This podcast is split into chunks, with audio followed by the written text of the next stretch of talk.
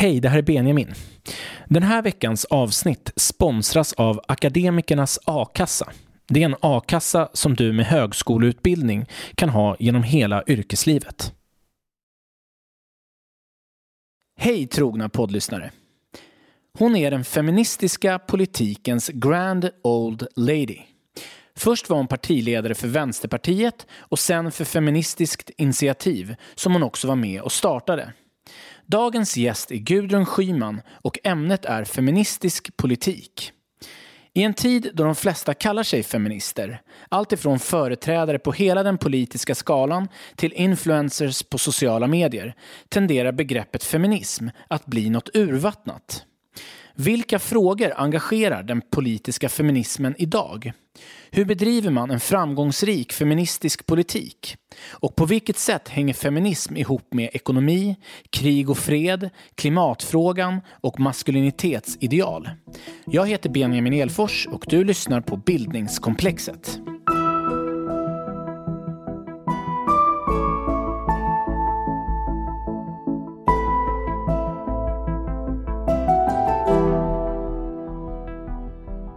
Innan vi börjar samtalet vill jag påminna er att betygsätta och kommentera podden i Apples podcaster-app. Era kommentarer gör att podden rekommenderas och blir lättare för andra att hitta.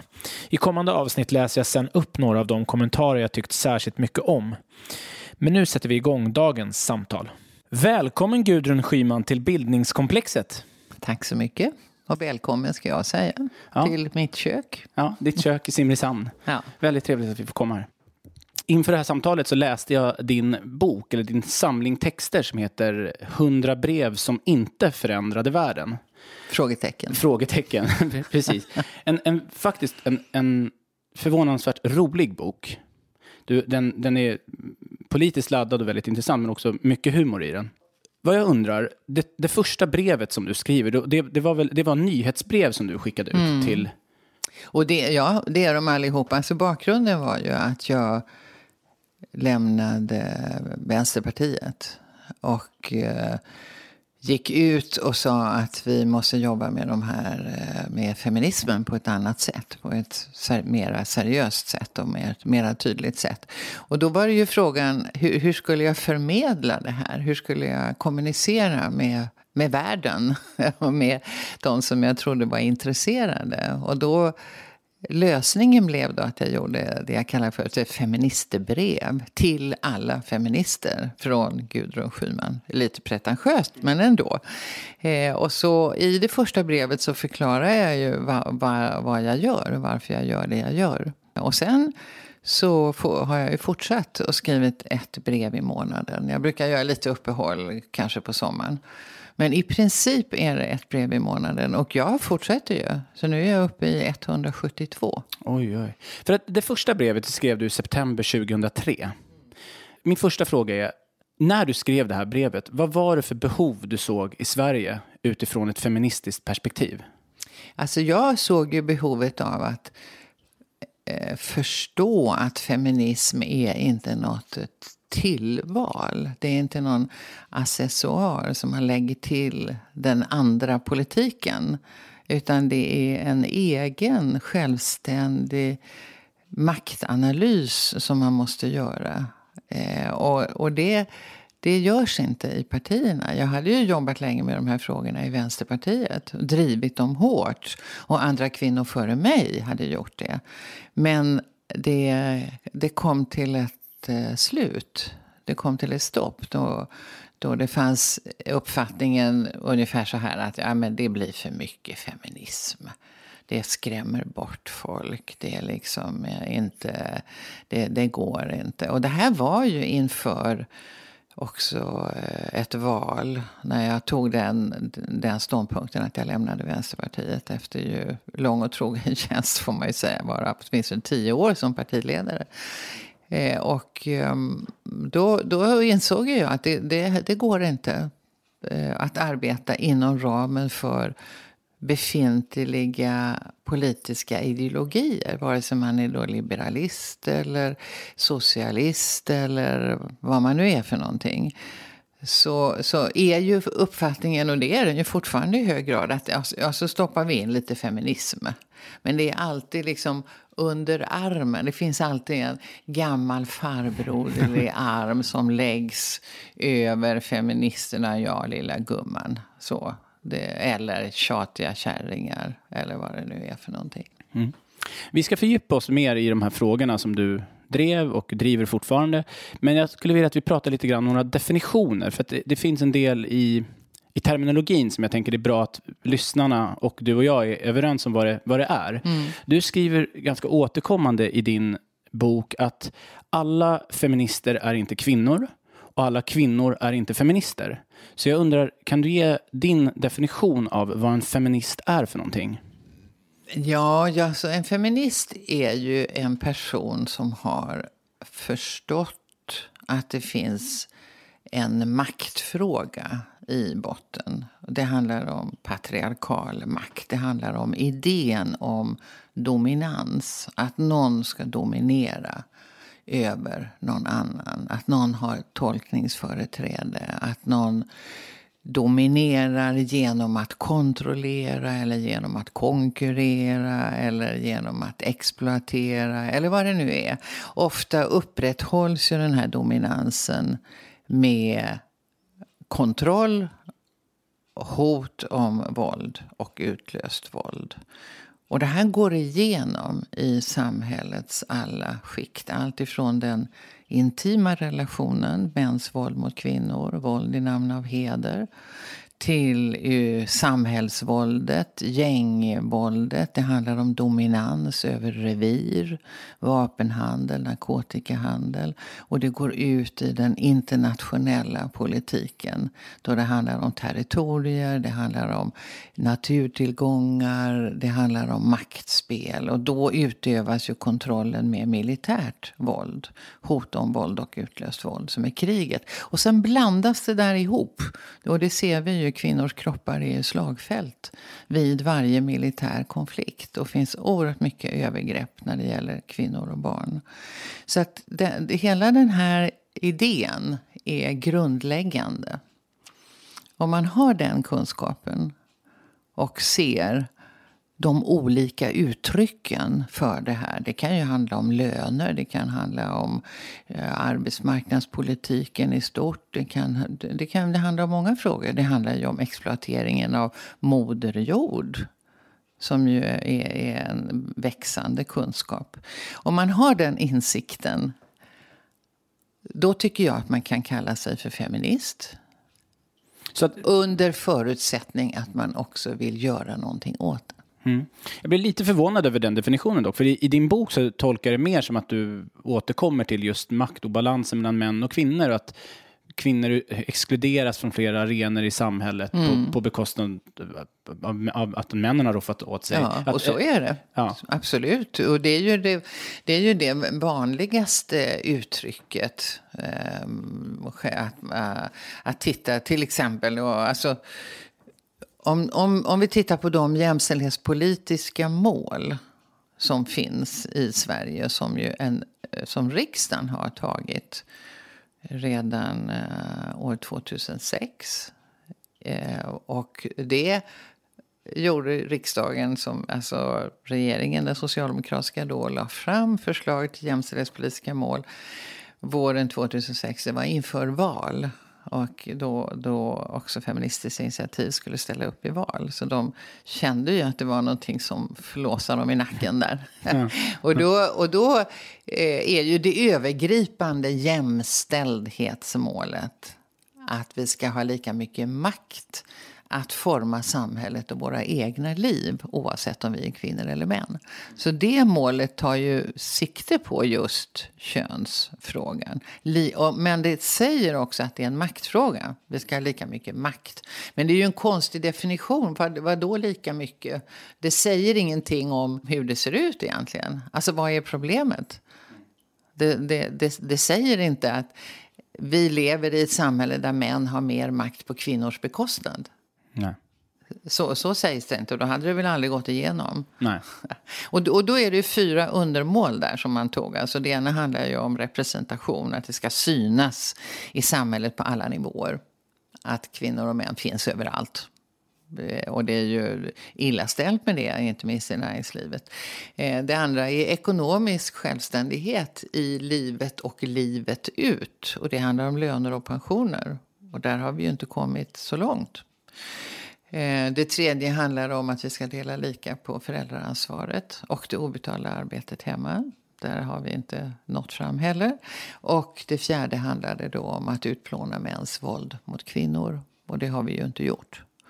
Så det, det är liksom den officiella svenska hållningen. Sen så är det tillagt två stycken nya mål. Och det ena handlar om sjukvård. För man har konstaterat att kvinnor får sämre vård.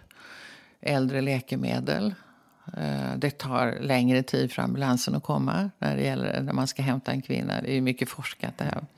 Ja, och det andra handlar om eh, jämställd utbildning. För man ser skillnad mellan könen i skolan. Killar mår bättre men klarar sig sämre. Tjejer mår sämre men klarar sig bättre. Mm. Så man ska, nu ska vi jobba för en jämställd skola. Och det här är ju... Det, ja, det är mål, men det, är, det borde ju vara ett jävla liv över att vi inte har nått fram till målen. Men det är det inte. Utan, och det är ju det som är så försåtligt i hela den här eh, politiken. Att man lindar in det. Man beskriver inte konflikten. Utan man beskriver det som att nu ska vi ha mål här. Och då är det underförstått att vi har naturligtvis redan kommit en bra bit på väg, det ska vi ju veta. Men vi ska ju ha ambitioner, så nu sätter vi lite mål. Mm. Och så talar man inte om den grundläggande konflikten som ju då handlar om makt.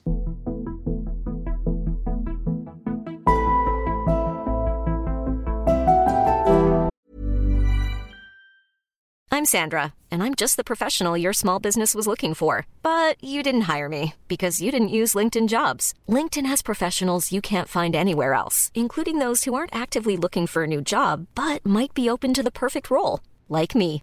In a given month, over 70% of LinkedIn users don't visit other leading job sites. So if you're not looking on LinkedIn, you'll miss out on great candidates like Sandra. Start hiring professionals like a professional. Post your free job on linkedin.com/people today. Låt oss då gå in närmare på de frågor som du har berört och så. Mm. Vilken skulle du säga idag är den viktigaste feministiska frågan? Alltså det går inte att säga så tycker jag. Eh, och jag vänder mig lite emot det där att man hela tiden ska gradera vad som är viktigast. För att jag tycker det viktiga är att förstå hur det hänger ihop. Att det går inte att komma åt med bara att titta på en fråga. Det mest brutala uttrycket är ju våldet. För det omöjliggör allting annat. Mäns våld mot kvinnor då? Mäns våld mm. mot kvinnor och det militära våldet. Och det hänger ihop. Som mm. jag beskrev i början så hänger ju idén om att upprätthålla makt och kontroll genom hot om våld och utlöst våld mm. är grundläggande för att upprätthålla den här ordningen, den patriarkala ordningen. Eh, och och det, det, det, där är ju det mest brutala uttrycket. Eh, och när det pågår, vare sig det är våld i en nära relation eller om det är krig mellan två nationer så kan det inte pågå någonting annat. För då, då är det det som pågår och då handlar det om livet, det handlar om överlevnad. Och det är det omöjliggör allting annat. Så därför är det väldigt centralt. Mm. Men om man tänker att vi ska driva en feministisk politik. Att, ja. För det är ju en sak vid, vid ett köksbord att teoretisera och prata om vilka problem som är de största och vi, vi ser att det är ett stort, intrikat, svårt problem som hänger samman på, på, olika, på olika sätt. Men vill, var ska vi börja nysta rent politiskt, överallt, handlingsmässigt? Överallt samtidigt. Envist det, nej, men det beror ju på var man är någonstans och vilken position man har och vilken plats man har intagit och så. Men jag tittar på, jag är då kommunpolitiker i, här i Simrishamns kommun. Och det är klart att vi driver i Feministiskt initiativ vi driver jämställdhetsfrågor. Vi vill ju att jäms, jämställdhetsfrågan ska upp och nämnas i kommunstyrelsens ansvarsområde. Det ska upp på den politiska dagordningen. Det ska vara utbildningar och det ska vara allt möjligt. Vi tragglar på. Ingen, ingen ska liksom kunna slå sig till ro och påstå att här är det klart.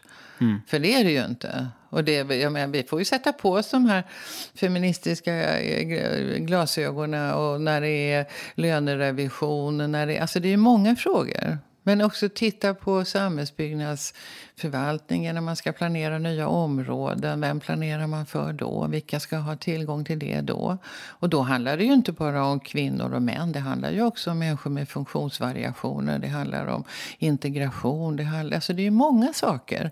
Och då, då får man liksom jobba där man är. Och om man inte kan det så får man skapa nya vägar. Mm. Det, det förändringsarbetet sker inte på ett ställe en gång. Utan det är samtidigheten och hur det hakar i vartannat. Mm. Och i det här sammanhanget så, så handlar det ju också om opinionsbildning och folkbildning. För att öka kunskapen, öka medvetenheten, förbereda för handling. Mm. Jag vill, inför det här samtalet så smsade jag och mejlade jag med några kompisar och jag, jag får mejl också från, från lyssnare kring vilka frågor som jag ska ställa till gäster. Mm. Eh, och jag, en, en god vän till mig som heter Ulf skrev en sak till mig. Jag, vill verkligen, den, jag tyckte det var så välformulerat att jag vill läsa upp det för dig. Alltså den, den, det han skulle vilja ja. fråga dig som, som berör det vi pratar om nu. Då skriver han så här. Jag tycker att en intressant grundfråga att borra i är vad politiken bör rikta in sig på. Upplysning i strävan efter attitydförändringar hos individen eller konkreta åtgärder. Det vill säga lika lön för lika arbete, jämställd representation bland politiker och i styrelser, delad föräldraledighet etc. Eller mer diffusa strider som riktar in sig mot sexism eller machoideal och försöker få män och kvinnor att förbättra sina personliga värderingar. Givetvis finns ett samspel, attitydförändringar i samhället, samhället möjliggör att kvinnor kan ta plats på nya arenor etc. Men går det att säga vad som är viktigast? Nej. Nej, för det är ett samspel. Ja. Det, är ett, det är ett samspel och det är frågan om var man kan driva frågor och var man kan komma framåt. Frågan om eh, individualiserad föräldraförsäkring, alltså dela rakt av, vilket ju borde vara en självklarhet. Mm. Det är, för det är en väldigt konkret Det är en väldigt fråga. konkret fråga. Och det finns väl ingen annan socialförsäkring som riktar sig till familjen. Utan man sitter ju inte vid köksbordet och diskuterar vem, vem som ska ta ut semester. Eh, man kan inte överlåta. Vi har rätt till, eh, studie, till, till ledighet och till, till, studier. Man kan ju inte säga så här, ja men jag är redan klar, min man är lite trögare så han får två terminer utav mig. Eller, det finns ingenting som man sitter vid köksbordet och fördelar mer än just detta. Mm. Och det finns ett motstånd ett politiskt motstånd. Trots att det är många kvinnor inom politiken som driver frågan och kvinnoförbund. Och, och, och bara det, att det finns kvinnoförbund är ju ett, ett uttryck för hur patriarkal politiken är. Mm. Men det, det, går inte igenom. Man flyttar fram positionerna. Ja, nu blir det en månad till till männen och så blir det en månad till. Under förutsättning att vi utökar hela försäkringen. Mm. Alltså det, det, det där är en väldigt tydlig fråga där det syns hur konservativt det fortfarande är. Men det gör ju att man får fortsätta och fortsätta och fortsätta och driva den frågan politiskt och opinionsmässigt. Mm. Eh, och eh, försöka få facken och driva det och så vidare. Men det, det, det är trögt. Mm. Det, för det, det, här tycker jag är jätteintressant, för nu, nu, nu blir vi väldigt konkreta. Mm. Om vi ska driva den frågan, vi vill att män och kvinnor ska ta ut lika mycket föräldraledighet. Gör vi det klokast genom att gå ut i skolorna och prata om att män behöver också ta ansvar för hemmet?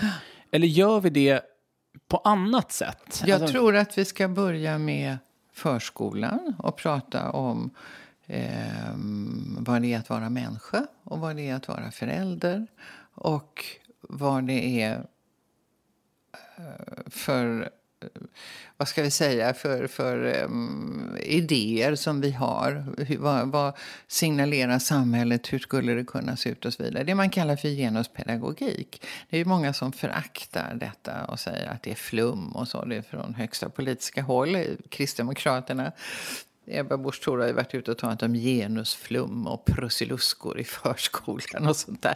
Men det, det handlar ju om att ungarna, förskollärarna men också ungarna ska få syn på hur de här gamla traditionerna hålls vid liv genom lekar, genom sagor och så vidare. Och det är jätteviktigt att ifrågasätta. Det var, för det, för, ja, kanske till och med fortfarande, men förr så var det ju så att när pojkar bråkade och drog en flicka i håret så sa förskollärarinnan, som det ofta var då, eh, ja men det, han bara visar att han tycker om dig. Och det mm. var ju en väldigt tydlig signal att som flicka så ska man tåla att bli hårdhänt behandlad för att det är ett bevis för att, att den där pojken gillar mig. Förstår du? Alltså det är ju sådana enkla, det är ju väldigt konkreta saker. Mm. Eh, och, det, och det där det är ju sådana attityder som man måste jobba med från förskolan och uppåt. Och mm. sen får man ju fylla på naturligtvis. Parallellt så måste vi arbeta politiskt med detta. Mm. Eh, och diskutera i, och driva frågorna i de olika politiska partierna där man är. Och särskilt där det finns ett motstånd. Men kan man tänka sig att den e det ena an eh, angreppssättet är lite effektivare än det andra. Det är liksom det jag far efter. Att man tänker den, den 1900-talets stora kvinnofrågor, men, men preventivmedel, eh, förskola och så vidare. Alltså, har det kommit genom handfasta, konkreta lagändringar eller har det kommit genom de här, eh, hur man har pratat om det i skola och på förskola? Det har kommit genom att kvinnor har organiserat sig, mm. gått samman och drivit frågorna och på det sättet så småningom fått in dem i politiska partier. Och där har det kommit förslag om de förändringar som man har behövt. Ingenting av det som vi kan beteckna som framsteg för kvinnors frigörelse har kommit ifrån de politiska partierna. Det har alltid kommit utanför och det har alltid handlat om kvinnor som har organiserat sig. En och annan modig man har väl varit med. Mm. Men så har det gått till. Eh, och så går det fortfarande till. Sen kan det ju vara så att när väl ett politiskt beslut är fattat så kan det sätta igång en utveckling. Om ja. vi fick ett beslut till exempel om att vi har en individualiserad föräldraförsäkring mm. så skulle det naturligtvis innebära att män skulle ta ut mer. För så funkar ju systemet. När, när de här tio dagarna kom för männen så började män ta ut det. När det blev pappamånad så tar ju män ut det. Men, men fortfarande är det ju så att alla kan dela. Om man skulle vilja. Mm. Eh, så, så, kan man dela rakt av. Mm. Eh, men, men de allra flesta gör inte det. Utan man, man, och, och då ja, hittar man på olika förklaringar. Både kvinnor och män.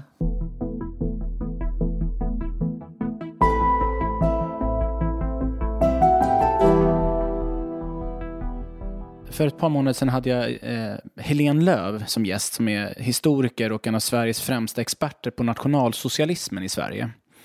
Och hon pratar om att sedan 60-talet och framåt så har man intensivt gått in med utbildningsinsatser. Man vill utbilda ungdomar, landsbygden, storstäder, prata om varför det är så förkastligt med nazism, eh, nationalsocialism och så vidare. Och det alla de här utbildningsinsatserna har gemensamt, det är att de inte funkar.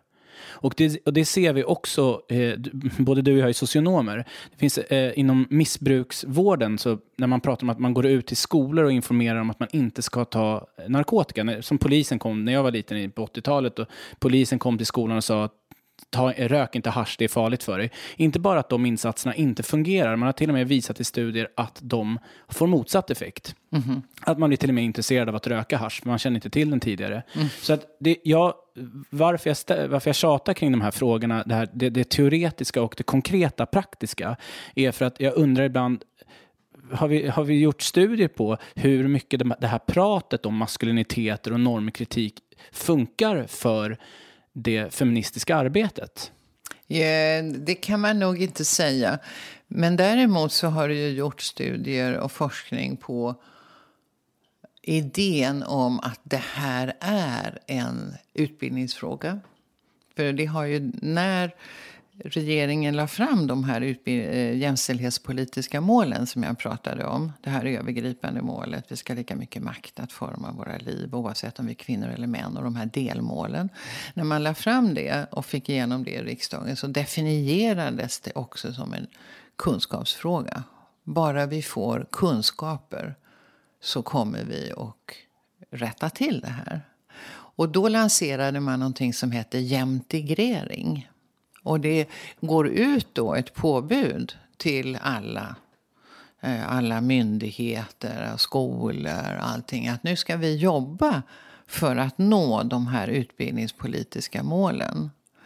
Eh, och då så ska det in överallt. Då måste man titta, jaha, hur ska vi eh, implementera, hur ska vi ta in de här målen i vår verksamhet? Om vi översätter de målen till vår verksamhet, vad blir det då? Eh, och så, och så, så ska man definiera, man ska formulera och, sen, och så integrera i verksamheten. Och sen ska man ju se hur det gick och så tittar man, jaha nu är vi så här och så startar man igen. Och så håller man på så i ett ständigt arbete för att uppdatera och för att förmedla kunskap och få lite nya kurser och så. Hela den idén bygger ju på att det är en kunskaps och utbildningsfråga. Och det man har missat då, eller det man inte säger då, det är att det är en maktfråga. Att det finns ett motstånd. Och det gör att det blir en byråkratisk fråga istället för en politisk stridsfråga. Mm. Man utgår ifrån att alla vill ha jämställdhet. Och att vi inte har det ännu, det beror bara på att vi inte har förstått tillräckligt mycket. Och det är inte, det är inte sanningen. Så att man har avpolitiserat frågan. Och det är det som är det väldigt besvärligt. Var har man gjort det här någonstans? Vad skulle du säga att det här är som synligast? I regeringens arbete, på länsstyrelserna, överallt. Mm. Och, och, det faktum att vi nu, alltså det här var 2006, nu har vi 2020. De här grundläggande frågorna har ju inte ändrat sig. Nej, så man, så man pratar om det som att det bara är en kunskapsfråga. Ja, ja, Men det är väl lite det som jag far efter då, att så här, då kanske man inte ska... Ska man fortsätta lägga krut då på utbildning? Och, och... Nej, jag tycker ju att man ska mycket mer presentera det som, eller, eller prata om det som en maktfråga. Det är ju därför jag tycker att politiken behövs. Ja, Men förstår, det, det är ju också inom politiken så har dels, om vi säger feminismen som något samlingsbegrepp då, hela tiden liksom fått ligga under en beskyddande arm ifrån de här gamla eh, ismerna som formulerades av män för hundra år sedan. Eh, och, och, och, och kvävts. Det är därför vi har kvinnoförbund. Man kan ju fråga sig varför har vi det i, i så många politiska... Varför har man kvinnoförbund? Ja, man har liksom partiet, partiet och sen så har man kvinnoförbund, det är lite vid kanten och så har man ungdomsförbund, det är lite vid kanten och så. Det är ju för att det är så, så svårt. Mm. Eh, och, och, kvinnorna känner att vi måste ha ett eget rum här så vi kan formulera oss eh, och få diskutera utan att bli överkörda eh, och formulera en ståndpunkt. Och sen får vi gå in på kongressen och försöka driva partiet. Det är ju ett uttryck för det här patriarkala tänkandet som fortfarande finns så starkt också i politiken. Och i politiken finns också idén om att det här inte är politik. Det är klart att vi vill ha jämställdhet. Du kan ju gå ut på vilket jävla torg som helst och fråga tycker du vi ska ha jämställdhet. Ja! Ja. Mm. Det finns ingen som säger nej till det. Och då måste man ju rimligen fråga sig varför har vi inte det då? Mm. Vi lever i en demokrati här. Mm. Så det är alldeles uppenbart att man, man kan inte fråga så. Eh, utan man, man måste ställa frågan varför händer det så lite trots att vi vet så mycket. Mm. Och vad är svaret på den frågan skulle du säga? Varför händer det så lite trots att vi ändå analyserar och vrider och vänder? För att det finns ett så kraftigt motstånd. Och var, från vem? Från alla människor. Mm. Från, som är så invanda vid att tänka på det här traditionella sättet. Mm. Det är ju så. Jag menar, titta på frågan om representation. Att det ska synas att kvinnor och män kan vara överallt. Mm. Det bästa området är faktiskt politiken. Särskilt i riksdagen. Mm. Eh, Men det kommer också mer och mer i regioner och i eh, kommuner. Men det går trögt för att det finns den där idén om att det är män som ska styra och som ska ha poster och positioner. Det tar tid att förändra. Mm. Men är det inte rimligt att anta att det är män i, i mångt och mycket som inte vill det här? Som inte vill ha förändringen? Det är klart att det är många män som inte vill ha förändringar.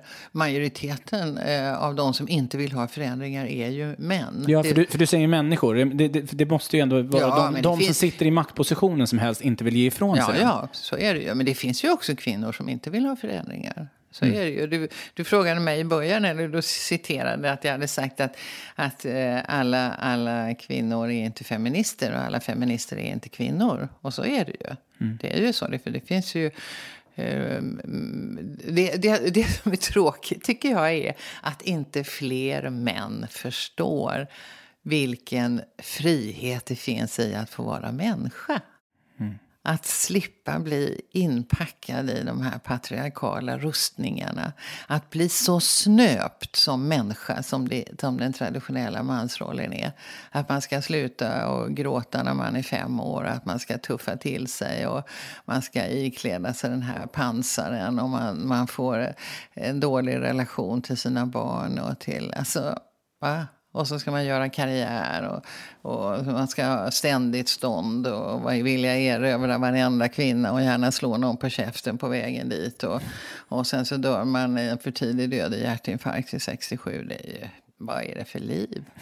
Men, ja, för, för, att, för det återkommer du till väldigt ofta i din bok. Det här att, att en, eh, ett jämställt samhälle kommer också att gynna männen. Absolut. Eh, kan, kan du utveckla det? Du, du var ju ganska mycket inne på det nu, att det finns en, en, en rustning som... Ja, som, som, jo, men det som- finns ju... De, de traditionella könsrollerna är ju mycket, mycket mindre, mycket trängre än vad det är att vara människa. Vi är ju mycket större som människor och har eh, olikheter och likheter. Vi är väldigt unika, men också lika. Och vi har känsloregister och vi kan utveckla sidor och, och, och, hos oss som vi inte har någon aning om. Men stängs vi in i de här traditionella könsrollerna så får vi ju inte möjligheter till det. Och den traditionella mansrollen är ju otroligt störd, skulle jag vilja säga, känslomässigt. Väldigt avstängd och inriktad på livet utanför det, familjen, så att säga. Utanför relationer. Det är väldigt relationslöst. Och då vet vi ju att det som utvecklar oss som människor är ju just relationerna. Det är mötet. Och det är i mellanrummet mellan människor som det händer saker. Inte minst vet vi ju det när det gäller folkbildning och när det gäller samtal. Och, och hela, hela det relationella är ju det som också ger oss liv som människor. Och det här är ju väldigt utestängt ifrån den traditionella mansrollen. Som ju då istället är inriktad på dominans och kontroll och också våld. Så att det, det, män har ju otroligt mycket att vinna på att få vara människor. Den traditionella kvinnorollen är ju inte heller rolig. Man ska bita ihop och man ska hålla in och man ska hålla ut och man ska hålla fram och man ska hålla isär och man ska hålla ihop och, och så. Mycket bettskenor brukar jag säga. och det, det, är ju, det, det är ju, jag menar, vi är så olika. En- För, för en del passar det bra att att ha den här vårdande, för andra passar det inte alls. Vi är så olika som människor. Vi blir så otroligt instängda och snöpta när vi tvingas in i det här. Ja, det är bara att det finns någonting i den analysen som jag inte får ihop. Därför att, okej, d- den belöningen jag kommer få som man är att jag kommer kunna uttrycka mig i större, få ett större får- handlingsutrymme. Du får ett större register får, som människa. jag får ett större register som människa. Men det är ju ändå så att plötsligt så ska männen då ta lika stort ansvar i, i hemmet, det obetalda arbetet. Alltså det blir ju, någon, det blir ju någonting som, missförstå mig rätt, som männen förlorar i det här. Alltså att plötsligt, alltså om, om männen är en eh, överordning, makt, Mm. maktmässigt, och så ska vi dela på det lika, då borde ju det rimligtvis vara någonting som mm, mm, manssläktet förlorar på. Och, och därav motståndet. Alltså det, det en, plötsligt så ska kvinnorna ha lika mycket betalt i de här områdena och så ska jag jobba, ta hand om barnen lika ofta. Alltså, Förstår du vad jag menar? Det blir ju... Jag har alltid gissat att det handlar mycket om just att säga, ja, men, män är i en överordnad position och vill behålla den. Ja, många vill ju göra det. Många vill ju ha den friheten som det kan vara att eh, gå ut eh, på jobbet och, och ta en öl med grabbarna. Eller Ja. göra sådär och inte behöva tänka på att hämta på dagis. Eller hur hade vi nu med tvättstugan och tiden där. Och, och, och hur var det nu med ungarna? Så skulle de på utflykt i, på torsdag. Då måste vi kanske se till att. Och, och var det inte så att farmor fyllde år här nu då? Vi skulle ordna släktkalas. Och bara, allt det där Precis. som upptar kvinnor och som gör ju att kvinnors stressnivå ökar när vi lämnar jobbet. Mäns stressnivå sjunker. Mm. Och, Och plötsligt ska handlar- männen ta det ansvaret. Precis, vi ska dela. Ja. Visst. Ja, så, att, så förstår du vad jag bara menar? Att det skulle kunna vara, alltså, om det var så enkelt som att männen kommer tjäna lika mycket på det här jämställda samhället, för nu får vi ett bredare Jag register. tror då- ju inte att man jag- kan prata i termer av lika mycket, eller man kan inte kvantifiera det på det sättet. För att, att vara människa går inte att kvantifiera på det viset. Vad det betyder att ha en nära relation till sina barn, eller att inte ha det. Det, det, och det kan man ju säga, det är först efteråt kanske som man, man förstod vad man missade. Men, eh, Eh, men visst, det är en maktfråga och det finns ett motstånd. Och det motståndet handlar ju just om detta att man får ge upp privilegier. Man får lämna makt ifrån sig. Eh, och det finns ett motstånd. Annars så skulle det ju vara gjort. Ja, ja men precis. Ja, men, Absolut. ja, ja, men precis. Och, det, och det ser jag i din bok att du återkommer till, såklart. Men jag hör väldigt många gånger att det, det, det är en retorik som, som nämns mycket också i sociala medier, att alla kommer tjäna på det här. Och jag, jag, förstår det teoretiskt, men jag tänker att motståndet kanske ligger i att nej, men jag, Ja. jag vill inte lämna ifrån mig det här. Nej, men precis. Och det är därför det är viktigt att, att påpeka det. Och jag tjatar ju, precis som du säger, jag tjatar om det. Det är en maktfråga. Ja. Det är en maktfråga och alla lämnar inte ifrån sig makten frivilligt. Nej. Så, så är det absolut. Och det är därför det ser ut som det gör fortfarande. Hur skulle du säga att man som man blir en bättre feminist? Jag tänker så här, vi, i, i Feministiskt initiativ är det ju både kvinnor och män. Fler kvinnor, men ungefär 25 procent är män. Om jag tittar på hur det ser ut i vår grupp här i Simrishamn så är det 50-50. Det som är viktigt då som man är ju att förstå att det här är inte en situation där jag ska ta jättemycket plats och inta ledarpositionen med självklarhet. Utan att jag förhåller mig lite mer lyssnande. Och ser mig själv som en del av. Och inte någon som, som ska driva liksom. Eh, och då får man ju skärskåda sig själv. Och ställa sig frågor om hur, hur, hur brukar jag vara då? Hur brukar jag göra? Och så vidare. Så att man mm, förstår att när man... Eh, och, det gäller ju inte bara när man jobbar i, i en, en politisk verksamhet, i en grupp eller i en förening eller så. Utan det, man får ju skärskåda sig överhuvudtaget. Naturligtvis. Också hur ser mina relationer ut och, och Eh, hur, hur, hur ser det här arbetet ut på hemmaplan och hur gör jag? Och det, mm, man får vara öppen för att eh, förändra sig.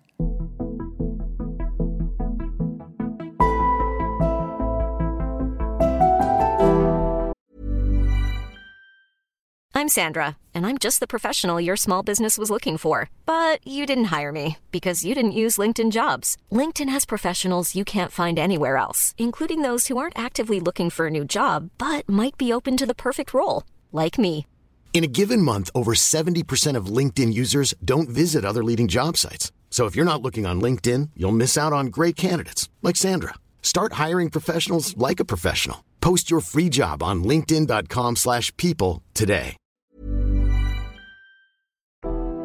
Jag vill bara avslutningsvis att vi berör ett par frågor. Det, det har du varit inne på tidigare här äh, med krig och våld och militarism. Du skriver i- din bok flera gånger att när man tar på sig äh, genusglasögonen så händer något spännande. Då, då kan man börja se vissa fenomen på ett annat sätt. Och då pratar du mycket om, eller mycket, men du pratar om krig och konflikter som en patriarkal struktur. Och där blir, ställer jag mig lite frågande till om det är ett läge där genusglasögonen inte sitter särskilt bra. Därför att jag tänker bara för, e, för egen del med, vi, vi tar bara Israel-Palestina-konflikten som jag är involverad i som, som har en mamma från Israel och jude, att man, liksom, man, man, man måste förhålla sig till Israel-Palestina-konflikten. Och jag måste säga att en sak som jag inte ser i den konflikten, jag vill verkligen höra din reflektion här. Jag, jag ser inte att den i grunden bottnar i några patriarkala problem, utan det, det är en mångårig, liksom, dels ett judiskt trauma som, som den bottnar i, men också såklart en, en, en, en, en konflikt mellan eh, araber och judar och, och, och, och olika trosuppfattningar eh, och rätten till land och så vidare. Men just själva maktordningen, genusordningen, kan jag inte se där. Det, det var bara ett exempel, så min fråga till dig är bara, kan du kommentera det återigen kring krig och konflikter? Mm. Ja, men alltså, det handlar ju om eh, våld. Våld som, som då presenteras som någon form av lösning på problem. Eh, och det kan aldrig vara någon lösning. Lösningen kan aldrig finnas i våldet. Och jag menar att den ingår i det här patriarkala mönstret, idén om dominans. Idén om dominans eh, bygger ju då på olika sätt att dominera. Man kan hota, man kan, man kan eh, konkurrera, man kan eh, hota om eh, att dra in eh, att med, med, vad ska vi säga, med, ja, möjligheterna att handla, man kan ha sanktioner och så, men man kan också använda våld. Och ytterst i militär form. Det, det, här, det, här, bär, det här militaristiska tänkandet som ju omsätter enorma... Det är ju en ekonomisk maktfaktor. Eh, bygger ju på att det ska finnas ändå tillräckligt många som tror på idén om att våldet är nödvändigt. Eh, och det, det får förödande konsekvenser. Och vi tittar på... Eh, och, och det finns ju också i detta idén om västvärldens eh, förhållningssätt till andra delar av världen där man anser sig ha rätt att kunna eh, dominera eller ockupera eller vad man nu gör för någonting. Så hela, hela idén efter kriget om att eh, upprätta den här staten och att fördriva de människor som då bodde där att byggde ju på våld. Eller hur? Mm, oh ja. Från första Ja, början. det fanns absolut en våldsaspekt i det. Ja, och sen har ju det liksom by- byggts i generationer eh, med fruktansvärda trauman. Det, det, så att jag, jag tycker det är ett väldigt tydligt exempel på det numera också med ett enormt eh, våld från Israels sida. Alltså man har ju kommit långt bort ifrån den här tvåstatslösningen numera. Så att jag, det, det är ju ett exempel, otro, otroligt tragiskt exempel. Men vilar den på en patriarkal idé? Eller? Det, börjar, det vilar på idén om dominans. Att ett antal länder har rätt att besluta att nu tar vi det här landet här. Och bygger någonting nytt. Och vi har rätt. Med vilken rätt gör man det och flyttar på de människor som finns där? Det måste man väl ändå fråga sig. Ja, och det är väl en miljard olika anledningar. Men Ja. bland annat som trosuppfattning, mark som man ser sig ha rätt till historiskt. Och, så- alltså, Ja, visst, det, det finns ju mycket. Men att man då också samtidigt som man gör det så implanterar man våldet. Man kan ju tänka sig att man diskuterar, att man lever. Men det finns ju många situationer där man lever sida vid sida. Eh, och där man har utvecklat det sättet. Att man försöker utveckla eh, konfliktlösningar med fredliga medel. Det hade ju kunnat vara ett annat sätt om inte den här militarismen hade varit så starkt förankrad i de internationella relationerna. Och, och så är ju det fortfarande. Mm. Hur tänker du att man skulle angripa det då, utifrån ett feministiskt perspektiv? Alltså utifrån att, att använda icke-våldsmetoder för konfliktlösning. Det pågår ju spännande exempel just med, mellan där israeler och palestinier. Det finns en by, känner du till den? Nej. På gränsen eh, eh, mitt i någonstans. Jag vet inte riktigt vad jag lägger geografiskt. Där man, där man medvetet, alltså invånarna är ungefär 50-50. Eh, och där man eh, jobbar med fredspedagogik och ett fredligt, ett sam, samlevande. För att visa på att det finns en annan väg. Och det finns ju otroligt mycket både forskning och praktiska exempel i fredsövningar och freds... Eh, alltså man kan jobba med fredsskapande istället för att beväpna konflikter så kan man avväpna och man kan arbeta med humanitär hjälp, man kan arbeta med utbildning, med bistånd, med demokratiutveckling och så vidare. För att komma ur de här våldsspiralerna. Mm. Det, skulle du säga att det är en, en en feministisk politik, alltså en konkret ja, feministisk ja, politik. Det är, det. det är en icke, icke-våldspolitik mm. eh, och det är en feministisk politik, mm. absolut. Mm. Sista frågan, eh, det är, jag, jag, vill att vi bara pratar om, man ser överallt i samhället, och du pratar om det hela tiden i din bok, det är det här hatet som finns mot kvinnor. Och det är, för att tala klarspråk, mäns hat mot kvinnor.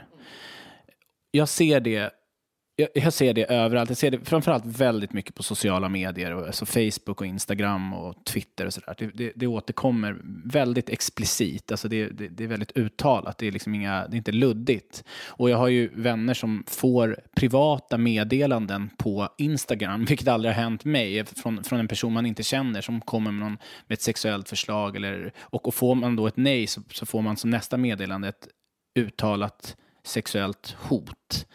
Jag vill veta, var kommer det ifrån? Det har samma grogrund som, eh, som eh, lönediskrimineringen. Det kommer ifrån idén om att kvinnor som människor är mindre värda. Och eh, idén om att eh, eh män har rätt till kvinnor och kvinnors kroppar och så vidare det, det är ett uttryck för samma sak. Mm. Men, men, men vem, är det som, varför, vem är det som upprätthåller det? Vad, där, det, det, det låter som att det är ett monster som lever ett eget liv. Nej, det är inget monster som lever sitt eget liv. Utan det är ju, eller man kan ju kalla patriar, det, patriarkatet för ett monster om man vill. Men det är ju, nej men det är ju människor som, och det är ju också det här, de här sociala medierna inbjuder ju till en massa eh, saker eftersom man, man kan göra saker utan att berätta vem man är och man kan vara anonym eller vad det nu är man trycker där och man, man, man tar i och, och uttrycker sig på ett sätt som man aldrig skulle göra i ett fysiskt möte. Förmodligen. Men jag har ju också fått massa sånt där. Så att jag, jag vet ju vad det handlar om. Det finns ett kvinnohat. Mm. Det, det, det gör det ju. Eh, och det är precis som det... Det finns ju hat. Eh, vita som hatar svarta. Mm. Också. Eh, det finns ju människor som hatar eh, personer med hbtq-personer som inte står ut. Och det, det handlar ju om innerst, alltså psykologiskt handlar det ju om en, en, eh, en rädsla en rädsla för det mänskliga uttrycket och en rädsla för sig själv och ett behov av att dominera, att manifestera sin egen makt genom att hota. Målet med hoten är ju att de personerna ska tystas. Mm. Det är, ju- jag brukar säga, för att jag får ganska lite, ska jag säga, och så brukar jag säga här, jag, jag tror de har tröttnat. De, kommer inte, de tror inte att jag tystnar i alla fall. Ja, Är det så att du, du, du, du ser en minskning? Ja, i förhållande till, för, för mig. Ja, absolut. ja, absolut. Jag tror de har gett upp. Gudrun Schyman, ett jättestort tack att du bjöd ner mig hit till Simrishamn. Jag är jätteglad att jag fått prata med dig. Det har varit jättespännande och intressant att lyssna på dig. Tack själv.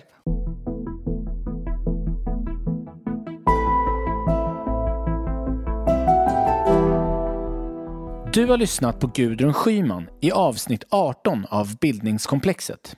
Nu vill jag be dig om en tjänst igen.